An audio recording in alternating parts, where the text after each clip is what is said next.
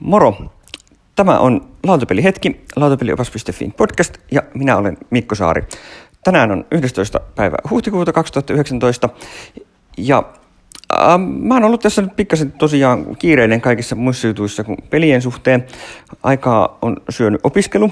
Äh, voin suositella lämpimästi Helsingin yliopiston tämmöistä avointa Full Stack Open 2019 verkkokurssia, missä opetetaan full stack devaamista, eli ohjelmointia käyttää Reactia ja JavaScriptia ja Reduxia ja mitä kaikkeen tämän päivän kuumia ohjelmointitekniikoita onkaan. Mä oon vanha PHP-jäärä, niin ollut todella virkistävää ja hauskaa opetella jotakin nykyaikaista ja ajankohtaista. Suosittelen lämpimästi ilmainen kurssi, jossa riittää todella paljon opeteltavaa ja mä en oikeastaan tällä hetkellä mitään muuta haluaiskaan tehdä kuin opiskella sitä todella hauskaa oppia jotakin uutta. Pelaaminen on ollut muuten lähinnä Magicin ihmettelyä ja mä nyt uh, koitan, koitan tota, olla nyt tekemättä tästä tämänvuotisesta aprilipilasta totta ja vähän niin kuin himmata tätä Magic-sisältöä, mutta kyllä mä luulen, että Draftikube-asioista nyt täytyy jossain vaiheessa jotakin videon tynkään tai muuta raporttia tehdä mutta siihen palaamme nyt ehkä vähän myöhemmin.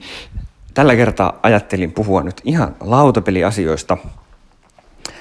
Olin eilen nyt pelaamassa, viime viikolla jäi peli ilta välistä, koska se siirtyi torstaille ja torstai on lasten harrastusmenojen takia vaan mahdotonta käyttää mihinkään muuhun.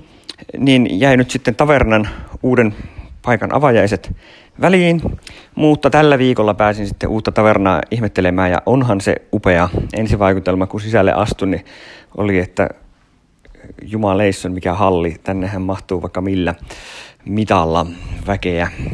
Todella, todella vaikuttava tapaus, tykkäsin kyllä tosi paljon jotenkin hauskaa, että se tiski oli siinä heti, heti ovella ja siitä sitten aukeaa semmoinen peliparatiisi ja meidänkin porukka sai sieltä nyt uuden vakipöydän mukavasti semmoisesta vähän syrjäisemmästä kolkasta siellä, mikä mukavasti vähän rauhoittaa sitä ympäristöä. Oikein mainio siis ja ihan todella hyvä fiilis jäi nyt uudesta tavernasta. Suosittelen lämpimästi vierailemaan. Huomasin myös, että Tampereella on tämä lautapelihomma vähän niin kuin laajentunutkin tästä, tullut tavernalle ikään kuin kilpailija, kun tämmöinen puljo kuin Jetbase, eli entinen Megazone, niin on aloittanut kanssa tämmöistä lautapeli pelipaikkatoimintaa, eli, eli heillä on, on joku reilu 40 pelin valikoima ja pelipöytiä ja, ja näin, ja siellä sitten maksua vastaan saa pelailla. Maksu oli vähän korkeampi kuin tavernalla, kolme euroa per tunti per henkilö, mutta ilmeisesti se maksun voi myös kuitata sillä, että ostaa heidän paaristaan sitten virvoikkeet jonka jälkeen se onkin aivan kohtuullisen hintaista hommaa. Aukioloajat heillä oli pikkasen huonommat kuin tavernalla, paitsi että heillä on sunnuntaisi auki, mutta siellä oli muita ihan mielenkiintoisia mahdollisuuksia, kuten fikupelaajille valmiita maastoja ja, ja sitten mahdollisuus käyttää pelailla tämmöisessä suljetussa yksityishuoneessa, kun siellähän pidetään lasten synttäreitä, niin siellä on sitä varten sitten tämmöisiä erillisiä huoneita, niin jos ei ne ole synttärikäytössä, niin niitä voi varata pelikäyttöön kuulostaa varmasti joihinkin tarkoituksiin oikein sopivalta. Ja hienoa nähdä, että tätä lautapelimeininkiä on enempi ja enempi. Kyllä mä luulen, että sille enemmänkin tilaa olisi ja muissakin kaupungeissa. Että tämä oli nyt ihan tervetullut uutuus. Mutta jos nyt pelipuolelta muutaman sanasen sanoisi, niin, niin eilisen Antia oli Ora et Labora kolmella pelaajalla lyhyenä pelinä – Mä aina vähän vaihellen pelannut sitä eri versioita siitä pääasiassa kahdella ja enimmäkseen pitkää peliä, mutta myös jonkin verran lyhyttä. Ne molemmat ihan ok. Nelinpeliä on ehkä koittanut joskus ja se taisi olla se pidempi versio.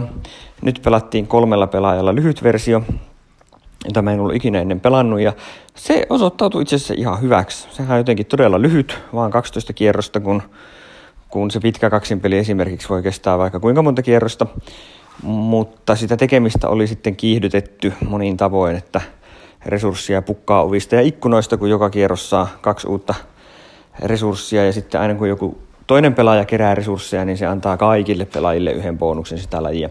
Niin tavaraa tulee. Se ei muutenkaan ole mikään niin kuin ihan hirveä niukkuuspeli, tämä Alright Labora, vaan, vaan enimmäkseen niin kuin sitä, että tavaraa on paljon.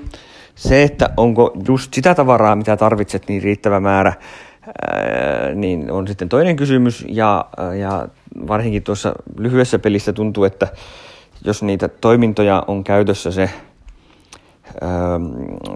12 eli yksi per kierros ja sitten, sitten kolmin pelissä, niin onko nyt sitten neljällä, neljällä kierroksella yksi toiminto enemmän ja sitten vielä lopussa yksi, niin 18 toimintoa koko pelin aikana, niin silloin tavallaan niin tuntuisi, että ihan hirveän montaa toimintoa ei viittisi käyttää siihen, että otanpa tuosta nyt vähän puita, että saan sen yhden puuttuvan puun. Äh, niin sillä, sillä, sinänsä siinä nyt vähän tuntuu semmoista ehkä puutetta ja pulaakin tavarasta aina välillä. Mutta yleisesti ottaen rompetta kyllä piisaa ja ihan hyvinhän tuo peli sitten meni. Onnistuin omaa pelilautaani täyttämään hienoilla rakennuksilla. Jossakin vaiheessa huomasin olevani hyvin rahoissa. Säästin parikymppiä koko, ostin Grand Manorin, joka on hieno ja kallis rakennus. Ja onnistuin sitten vielä lopuksi kerään sen verran pistelaattoja, että sain, sain sieltä sitten Sacristillä konvertoitua yhden, yhden hienon 30 pisteen arvoisen ihmeen itselleni. Ja se oli ihan mainio elämys. Ja ihan lupausten mukaan tunnissa meni. Pöytätilan kanssa oli pikkasen kyllä siinä säätöä, koska tota, me piti sille samalle pöydälle mahduttaa. Toisessa päässä pelattiin Birmingham Pressia ja sitten meidän Alright Labora pikkasen tuli ahdasta, mutta hyvin sovittiin ja, ja, ja kyllä tämä tosiaan Alright Laboraa sietäisi enemmänkin pelata, varsinkin kun sen tosiaan kolmin pelinkin pystyy tuntiin sitten näköjään pelaamaan ja se on ihan, ihan tyydyttävä, mielenkiintoinen kokemus tämä kolmin peli pikaversiokin. Kyllä se edelleen ehkä paras on kuitenkin se pitkä kaksinpeli, siitä, siitä tykkään kyllä, mutta käy se, käy se näinkin. Ähm, Flam Rougeia pelattiin, kuten yleensäkin se on aika suosittu meillä päin, äh, varsinkin nyt kuudella pelaajalla, niin ei niitä yhtä hyviä buusin pelejä kovin paljon ole. Ähm, se oli nyt, pelattiin ensimmäisen kerran tuolla, tai siis minä pelasin ensimmäisen kerran Meteo lisärillä, eli siinä nyt on sitten säätä mukana. Se ei ihan hirveästi vaikuttanut, siinä oli yhdessä kohtaa oli sadetta, että jos siinä olisi ollut törmäilyä, niin olisi kaatunut. No yksi pelaaja kaatu. Sitten yhdessä kohdassa oli myötätuulta, sai nostaa vähän enempi kortteja, ei hirveästi vaikuttanut. Ja sitten toisessa kohtaa oli vastatuulta, sai nostaa vähempi kortteja, eikä se nyt ihan hirveästi vaikuttanut. Mutta siellä oli kyllä sellaiset muhulakivet, että niihin kun olisi osunut, osunut sade, niin siinä olisi ollut kyllä kasassa koko peloton. Se olisi ollut kaunista katsottavaa. Mutta aina ei voi saa kaikkea. Mutta se oli ihan kyllä hieno, hieno peli, vaikka oma peli kääntyikin sitten aika hankeeksi. Kävi sitten niin, että, että mun toinen pyöräilijä lähti hienosti heti alusta irtiottoon ja pysyi siellä kärjessä koko ajan. Ja voitte kuvitella, mitä siinä käy. Pelin lopussa kaivelin pakastani 14 väsymyskorttia, niin eihän se nyt ihan sitten puhti riittänyt maaliin asti. Mutta sellaista on pyöräilijän elämä. Aina ei voi voittaa. Siinä nyt oikeastaan eilisen peleistä olennaisimmat ja muutenkin ehkä lähiaikojen pelailusta tässä että tosiaan suhteellisen vähän tullut pelattua muuta kuin Magicia, mutta semmoista se on aina, tämä peliharrastus menee tälleen tämmöisissä sykleissä. Ja tosiaan nyt on ollut vähän muut jutut pinnalla, niin on tuo lautapelioppaan toimittaminenkin jäänyt vähän vähemmälle. Sillä olisi ihan hirveän kiva saada siihen avustajapiiriä vähän lisää enemmän ihmisiä kirjoittamaan peliarvioita ja miksei muitakin juttuja, äh, jotta sit silloin kun mua itseäni ei hirveästi huvita kirjoitella mitään, niin sitten olisi vähän enemmän juttuja kuitenkin saatavilla.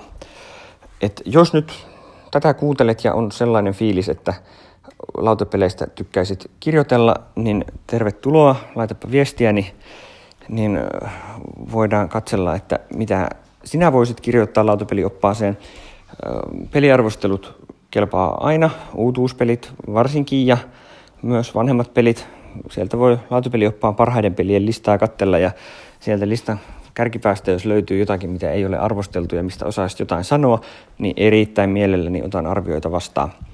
Ja kyllä mä lautapelioppaassa ihan semmoista kepeätä blogijuttua julkaisen ihan mielelläni. Ei tarvitse kaiken olla aina niin vakavaa ja totista ja tietopitoista, että jos nyt mielessä kuumottaa joku älyttömän hyvä idea jostain top 10 listasta, jonka olet aina halunnut tehdä ja haluat saada sille vähän enemmän lukijoita, niin pistähän tulemaan. Kyllä lautapelioppaaseen mahtuu. Kunhan nyt lautapelien parissa pysytään, niin etes jotenkin, jotenkuten karkeasti, niin, niin aina on tervetullutta. Eipä muuta oikeastaan tällä kertaa.